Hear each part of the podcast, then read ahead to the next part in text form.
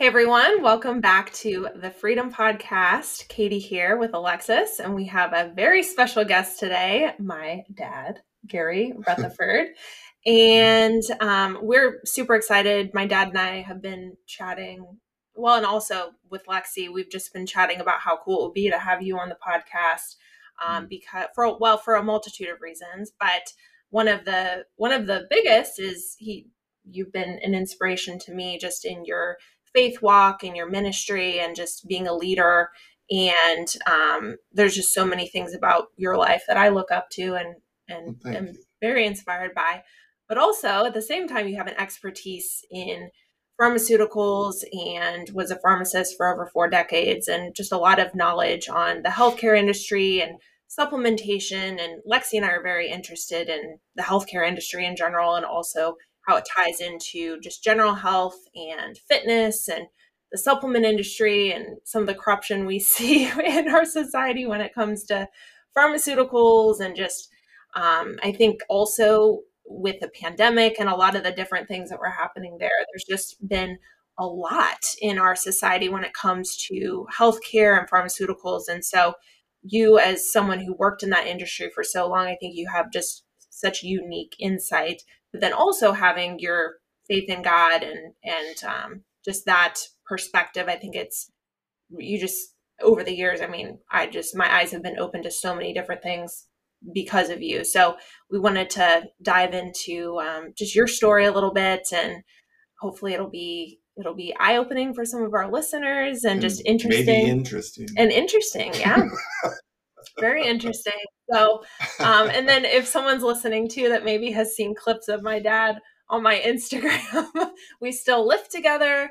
And um, since he's been retired for, I guess, now a couple of months, mm. we have been a little bit more consistent with our workouts together, which has been fun. But he's always been my number one supporter in all of my athletics. And mm-hmm. we started lifting together way back and i mean when i was like 12 years old i think was my first memory of us lifting together in the gym. So always such a huge encourager for me and my fitness endeavors even if they were a little bit contrary to what a, a normal young girl would want to do. So um so yeah. So let's yeah. dive into it. Great. so you want to give a little bit of background and and um just about family and maybe athletics and education? Sure, sure. So I was born a long time ago.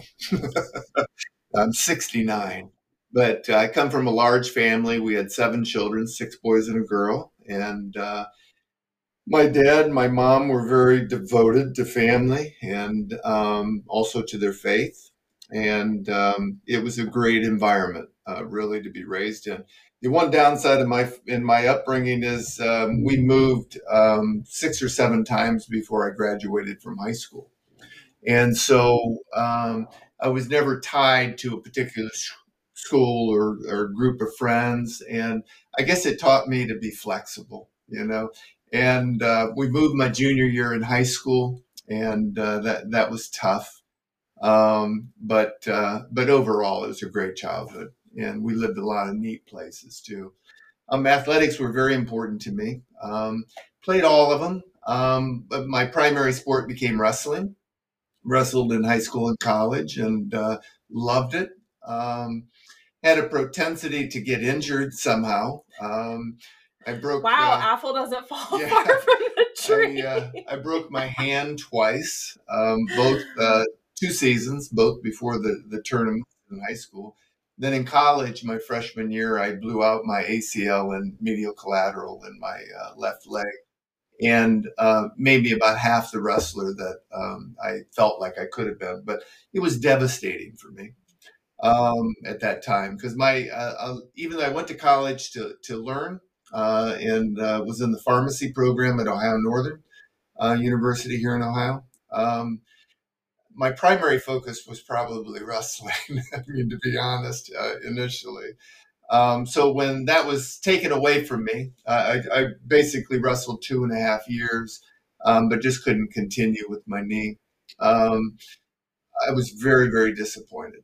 Um, so uh, growing up, you know, my parents, um, you know, instilled in us a faith. Um, I would say that I was very spiritually interested, um, but I was easily diverted. And uh, one of those things that, um, you know, in handling disappointments and anxieties and pains in life, um, I turned to alcohol and drugs during college. And, um, you know, something the, the bottom line is that works. Um, you know, I'd always been an anxious kid. I, my parents, they have kind of an interesting history too. Both my grandfathers were alcoholics.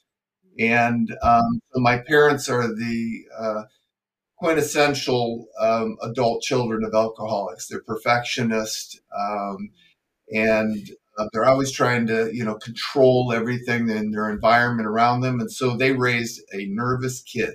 That was me, Gary.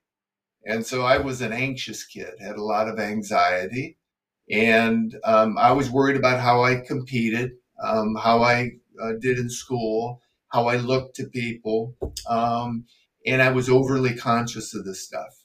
And then in in college, uh, when I lost the the wrestling, I, I, discovered that you know all these feelings of anxiety um, kind of melted away um, when I take a drink, and um, you know, didn't have any intent on becoming um, dependent.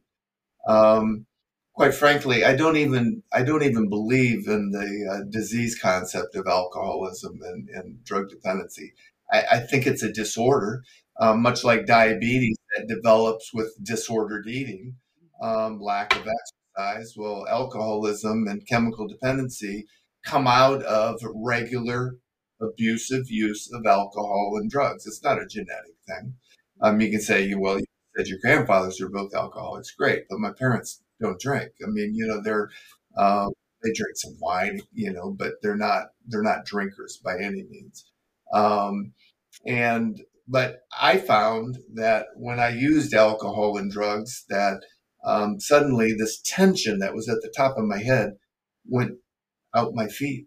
You know, I no longer had it so I could be more outgoing, um, and um, didn't have this tension of, of performance atten- uh, tension. Um, so that's my short history. So then, um, what what was it that you know? Because obviously, so I was, I guess, for listeners to know, I was born when you were thirty eight. 30 mm-hmm. so it was significantly after that yeah. um and my oldest brother is is was born when you were in your 20s so was it through that would you say that then that's really when your faith started to develop into what it is now? Or you know is that when your perspective shifted? Because when i grew up all i knew was your faith in the lord and your trust in god and you know after your you know this kind of this transfer transformative period of time in your life. So would you say it was because of that struggle and turning to drugs and alcohol that then led you to the end of yourself to where you then came to this point where you thought okay I, there's some something has to change well all of all of us when we have um, struggles in life um, we never fix them all at once. It's a process. Um, you know, in my life, I got sober in 1980, so I've been sober for 43 years, you know, so I don't, you know, use anything mood altering except for caffeine occasionally. we all need it. but, um, you know, I got, I got sober because I had to, hmm. because it got so bad and I got into legal problems. You know, I was a pharmacist and a pharmacist with a drug and alcohol problem is a problem you know.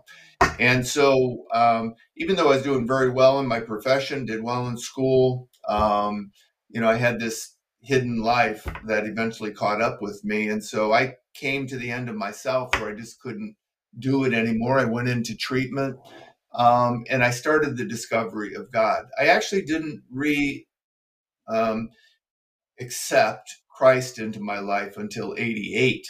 So Oh wow. In 80 I got sober. I was spiritual, you know, involved in 12 step programs. Um, and you know talked a lot about a higher power um, you know was willing to say the our father but i was kind of mad at the church i felt the church had disappointed me somehow and um, that's probably a result more of twisted thinking than it is a reality um, i just didn't understand how all this could have happened to me um, and i felt like my spirituality had let me down and so i was for about eight years afraid to commit to a church, afraid to commit to real mentorship and discipleship. Um, but in '88, I got uh, I got confronted by a neighbor whose Bible study I went to, and I was listening there and um, mostly being critical of all the people in the Bible study and how little they knew. And mm-hmm. I had gotten quite a religious education as a kid, and uh, my parents were very intent on teaching us the Bible, and uh, so I knew a lot. Um, but knowing it um, and really knowing it are two different things. And this guy confronted me, and he goes, "You avoid Jesus." What? But it was like somebody rammed a cold sword through my heart. And so in 88, I really started seeking God. And uh, I really think, um, you know, the, the most important thing to me became to know God, um, you know, seeking Him, finding ways to know Him better, um, and then to honor Him and how I lived. And the more you get to know Him, um, the more you want to honor Him. And, um, but it is a relationship. And that's why it takes time um, you don't just get it, you know, and and change. Um, there was a lot of things about me. I mean, you know, alcohol and drugs is a big dis- big issue, but um, I had issues with purity of thought, with anger issues, with perfectionism, with workaholism. When I got sober, I pretty much, um, you know, I, I was compulsive in other ways. Like I was trying to make up lost time and I overworked. And um, I read you know, all the time. And um, and as a result of that, had very little conversation with my wife. And so I was always doing something. Felt I always had to be performing. And so I still had this anxiety, this performance anxiety that was with me. But gradually, um, God pulled me into a relationship with Him and showed me how to handle those things better. Um, but you got to, it's been over 40 years. Um, you know, I'm a much more calm and stable individual than I was even 20 years ago. And, um, you know, I tend to overcommit.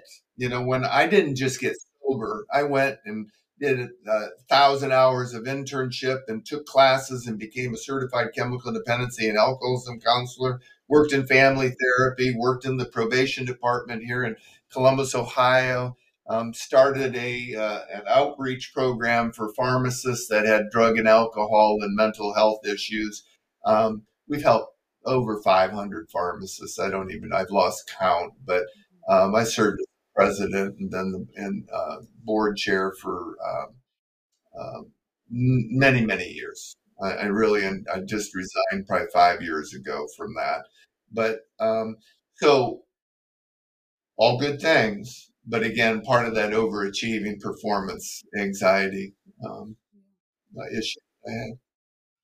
Do you think that you felt that kind of overperformance, like feelings and that anxiety, like in your relationship early on, like with the Lord as well? Because I know a lot of people do struggle with like doing thinking that they can save themselves by the things that they do. Do you feel like that kind of went into your relationship with the Lord, or is that something that He freed you from with just like, you know, just fully turning your life over to him because i think a lot of people especially when you grow up as a christian you almost become numb to like because you know everything about the bible so then it's almost like you know well i know everything so now i have to perform kind of thing so how, how do you feel about that did you feel like that was a part of your relationship early on people that that's not a tension in their life um, because you know i i was raised catholic okay that's you know so yeah. um, Catholicism is very much uh, mm-hmm. focused on work and doing, yeah. you know, everything right and following all the rules. And then um, being a perfectionist, um, I've always kind of lived like it all depended on me. And so you're always going to have that tension. Then I start reading the Bible and I realize that I'm saved by grace. Yeah. And, um, you know, that's a wonderful thing mentally, freeing, you know, to think that and, and accept that, but to put it into practice sometimes very difficult. Yeah. Um, and then if you go to James, you know, it says, you know, faith without works is dead. So, I Yeah. mean, so there's always this tension. Yeah. always. And um so you know i the the thing that really helps me i want to make sure in my heart my heart of hearts that um the number one thing that i love is jesus christ.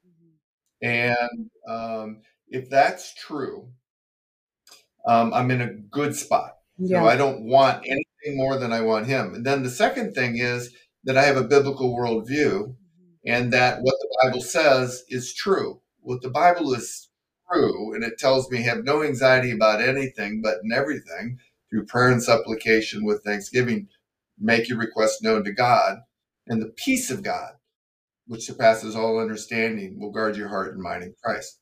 Oh my. Is that true? Well, I believe the Bible, so I need to claim it as true um, and you know all the the um, promises in the Bible that God you know will be um, uh, walk before us, that Christ goes before us. All we need to do is follow. Yeah. And um, so, Lexi, I struggle with that still. You know, Yeah. I, I catch myself going, I'm acting as if this depends on me. Yeah. Um, that's particularly true in working with other people, like with kids, children, or with friends, or people you're doing outreach for, discipling. Uh, you kind of want to take them and, and, and drag them along, but it's Yeah. really that's God's program. Yeah. Um, you're just available and helpful. Mhm. Yeah. And Katie and I have talked a lot about our more controlling tendencies and, you know, and also with those like that anxiousness and that perfectionism and, you know, it is a struggle. I think everyone has different struggles, but definitely like relatable um in that sense. And I think a lot of people like, you know, just struggle in that area, thinking that they can control everything. And we've talked about that, just holding on to things so tightly. And you know, it's like when you loosen your grip is really when you allow God to come in and be God in your life. And um, yeah, I think like, you know, our trust in the Lord is definitely measured by like, you know, how how much faith am I like putting in him and trust I'm putting in him? Because God can be like this big or he can be this big in your life depending on, you know, your faith and your trust in him. So yeah, which is easier said than done, you know. Two, I mean, a big problem is that we have a short term perspective. We think we got to get everything accomplished in a short Yeah. period of time. But the reality is, you know, I'm at a very good place right now, but it's taken 40 years. Mhm. And that's okay. Yeah. You know, that absolutely is okay. Yeah. Yeah. Yeah, and I think too there's yeah, I think that the timeline because at times you can get so caught up in the here and now and wanting things to be a certain way that you forget like in that tension God is working on you and Mhm. growing you and um I think that that is it's encouraging too just to hear Yeah. like I don't know just whenever you talk about your journey and the past 40 years and how there's constantly that growth and that refinement because I think too one thing we can fall into with which Lexi and I have talked about on this podcast many times is okay I'm this far along in my faith why am I not more sanctified or like why Yeah. do I keep struggling why do I Yeah. keep you know all these things and Mhm. I should have it all together. But in reality, we're never going to be have it all together on this on this side. Well, you know, and, and you're always fine tuning. And one of the things that it's never just you and Christ in the Bible,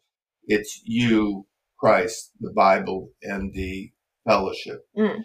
And so in the fellowship, you uh, can learn discernment and uh, you can have accountability, Mhm. and that can go a long way to helping you grow.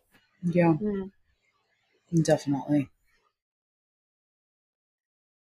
So, um, kind of moving into, I'm curious, like the correlation between that part of transformation and then how your mind shifted with um, pharmacy and your job. Was that, did you notice that there was a transformation in terms of how you viewed your work and um, and then also because I know we've talked about this a lot and just how you're a little bit different as a pharmacist than most and was that a huge role in that? Just your faith in god your trust in him and recognizing like okay your perspective is different than maybe most people in the healthcare industry and not just to blindly believe but actually to question and seek truth.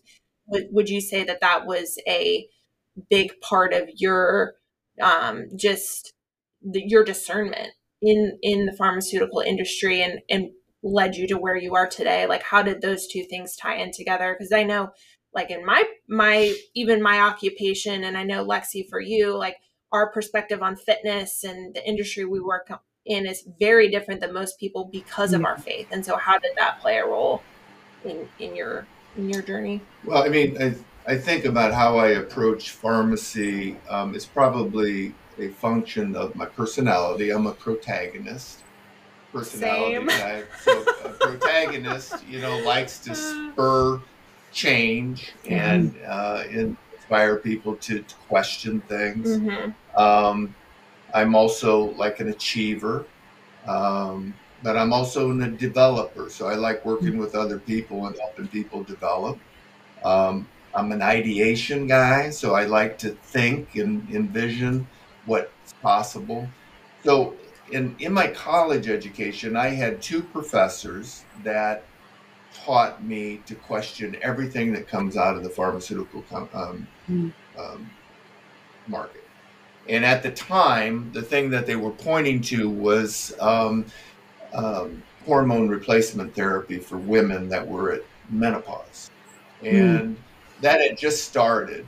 And we started looking at the studies and uh, the, the, the fallacies that were around them. But, um, you know, basically, you know, studies, if you study drugs and how they affect people, you're supposed to have a um, broad representation of the population rich, poor, middle class, um, different races, um, different health conditions, um, different body types. Hopefully, you have a good cross representation. Well, in the studies that the pharmaceutical companies eventually published on estrogen replacement, and initially it was just for menopausal symptoms and then cardiovascular health, because um, that's what they were saying, that it, it actually makes you healthier cardiovascularly. Well, it hmm. was a rich white woman's study. Um, women that were very motivated to take estrogen replacement for a, a moist vaginal tract, softer skin, and softer hair. And the women that um, weren't in that group that fell out um, um, probably represented the, the average much better. These women that are also interested in estrogen replacement were interested in diet and exercise and, and taking care of themselves. So you got a misrepresentation of the and uh, of the um, benefits of estrogen replacement. Later, it came out that women over 50 that take estrogen are at a much higher risk for stroke and cardiovascular disease. Mm. And so, um, uh, so then they changed it and they said, well, you know, we're going to use estrogen uh, therapy for osteopenic and osteoporosis. And again, um, you know, the drug company always has a new angle of what they want to use drugs for. But mm-hmm. you always have to ask how much does this contribute really to the condition and treating it versus exercise and diet? Mm. Right. Um, they can't they can't split those hairs um, very easily unless they have tens of thousands of patients and they measure everything about their life. And so, what these professors taught me at the very least was be very suspicious, follow the money. Um, if they're promoting something, just understand that they have a financial interest in this. So my whole life I really questioned um, drug therapy, um, especially new drugs. And I would say never, ever, ever take a new drug that hasn't been on the market five to seven years. Yeah. And the reason I say that is because I've watched over my 40 years the hundreds of drugs that have been recalled because of side effects that were discovered after the fact. Um, I mean, a good current example would be the mRNA. Yeah. Um, look at all the things they're tying to that. Um, it was because it was an emergency use um, authorization. It was not tested. Yeah. And uh, here's another dirty secret about the pharmaceutical industry: is that um, they go to places like Ohio State in Ohio Northern, where I went, and they they enlist these PhDs into doing research to discover new drugs, um, to test clinically test new drugs, and write studies. And of course, they all hope to be uh, published in the newer in New England Journal of Medicine. And you see the professors' names and the, the researchers' names on those studies, um, and you think that this is their entire um, findings, their studies, that they're you know totally independent in this, and they get it in the New England uh, Journal of Medicine or the Lancet, and you think that it's all truth. Bottom line is, pharmaceutical company owns the information that you come up with because they pay the college very very well. Yeah, and um, they edit that paper after you've written it. Um, it is not it is not yours you might get all the kudos for having written the paper and done the research, um, but the pharmaceutical company wants to protect their pockets and their investment in drug discovery. And so, um, again, I'm just always cautious to recommend a drug therapy for things that maybe you could treat otherwise. Um, and um, you know, maybe the incentives um, uh, to promote the drug are more financial than they are mm-hmm. helping health. Same thing's true with farm uh, with uh, nutritional supplements. Oh yeah. I mean, you know, anybody that sells nutritional supplements, they're, you know, they're they're definitely biased. Yeah. And um, so, um, you know, I I look for people that really look at the studies. Most people can't read studies; they don't know what a p value is. Um, you know they they can't really they can't read the studies and really understand what it's saying. Um, physicians nurses and pharmacists all of our educations were funded by pharma and so it is a biased education. I was fortunate to have two professors that realized that and taught us that. Hmm. and um, so being a protagonist i just have been questioning ever since the, I began pharmacy and and then I, I, you know i like to i like to be creative and try and draw information from different resources like exercise physiology and, yeah. and nutrition and lifestyle and and uh, acupuncture and I'm just all these mm-hmm. things that can play a role and help. Yeah.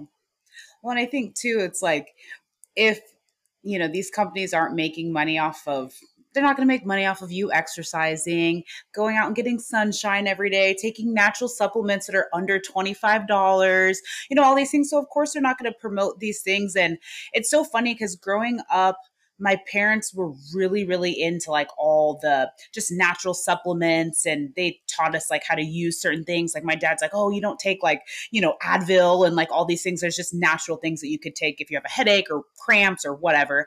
And i always thought they were kind of crazy until i got older and then i started realizing that you know just because it has an fda stamp on it doesn't mean that it's going to be good for you. Like that they don't actually care about your health. No one's telling you, like, I mean, COVID was the perfect example. They're like, stay inside your homes, wear masks inside your homes, take this, you know, this experimental shot that we have no idea. And now we're seeing the results of it. And I remember, um, so when that, the shot came out, um, a lot of my family members on my dad's side um, got the shot. And my dad, he had been following some doctors because he just watches like other news, like not like mainstream news.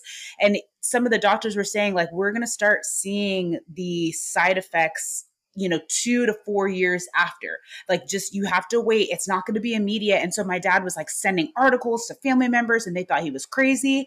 And unfortunately, we're two in between that two to four years later and we're starting to see perfectly healthy people you know having cardiac arrests and and falling out and and like super healthy people, like elite athlete healthy. So um, it's so interesting. But yeah, like my parents were very similar. Like just because like a doctor says that you should or could take this doesn't mean that you should. Um, I've talked to you, Katie, like about hormone stuff too and i have mm. had hormone issues since i was like 13 14 starting to go through puberty and immediately the doctor was like you know just go on birth control it will just you know make everything okay and my parents were like there's no way she is going on birth like my dad was pissed when he found out that that was that they were trying to do. So then my dad just started researching all about like PCOS and you know my dad was the one who like delve in and he's like no you need to take these supplements like do these things to help like regulate you and that sparked my fascination as I got older because I struggled so much with my my weight and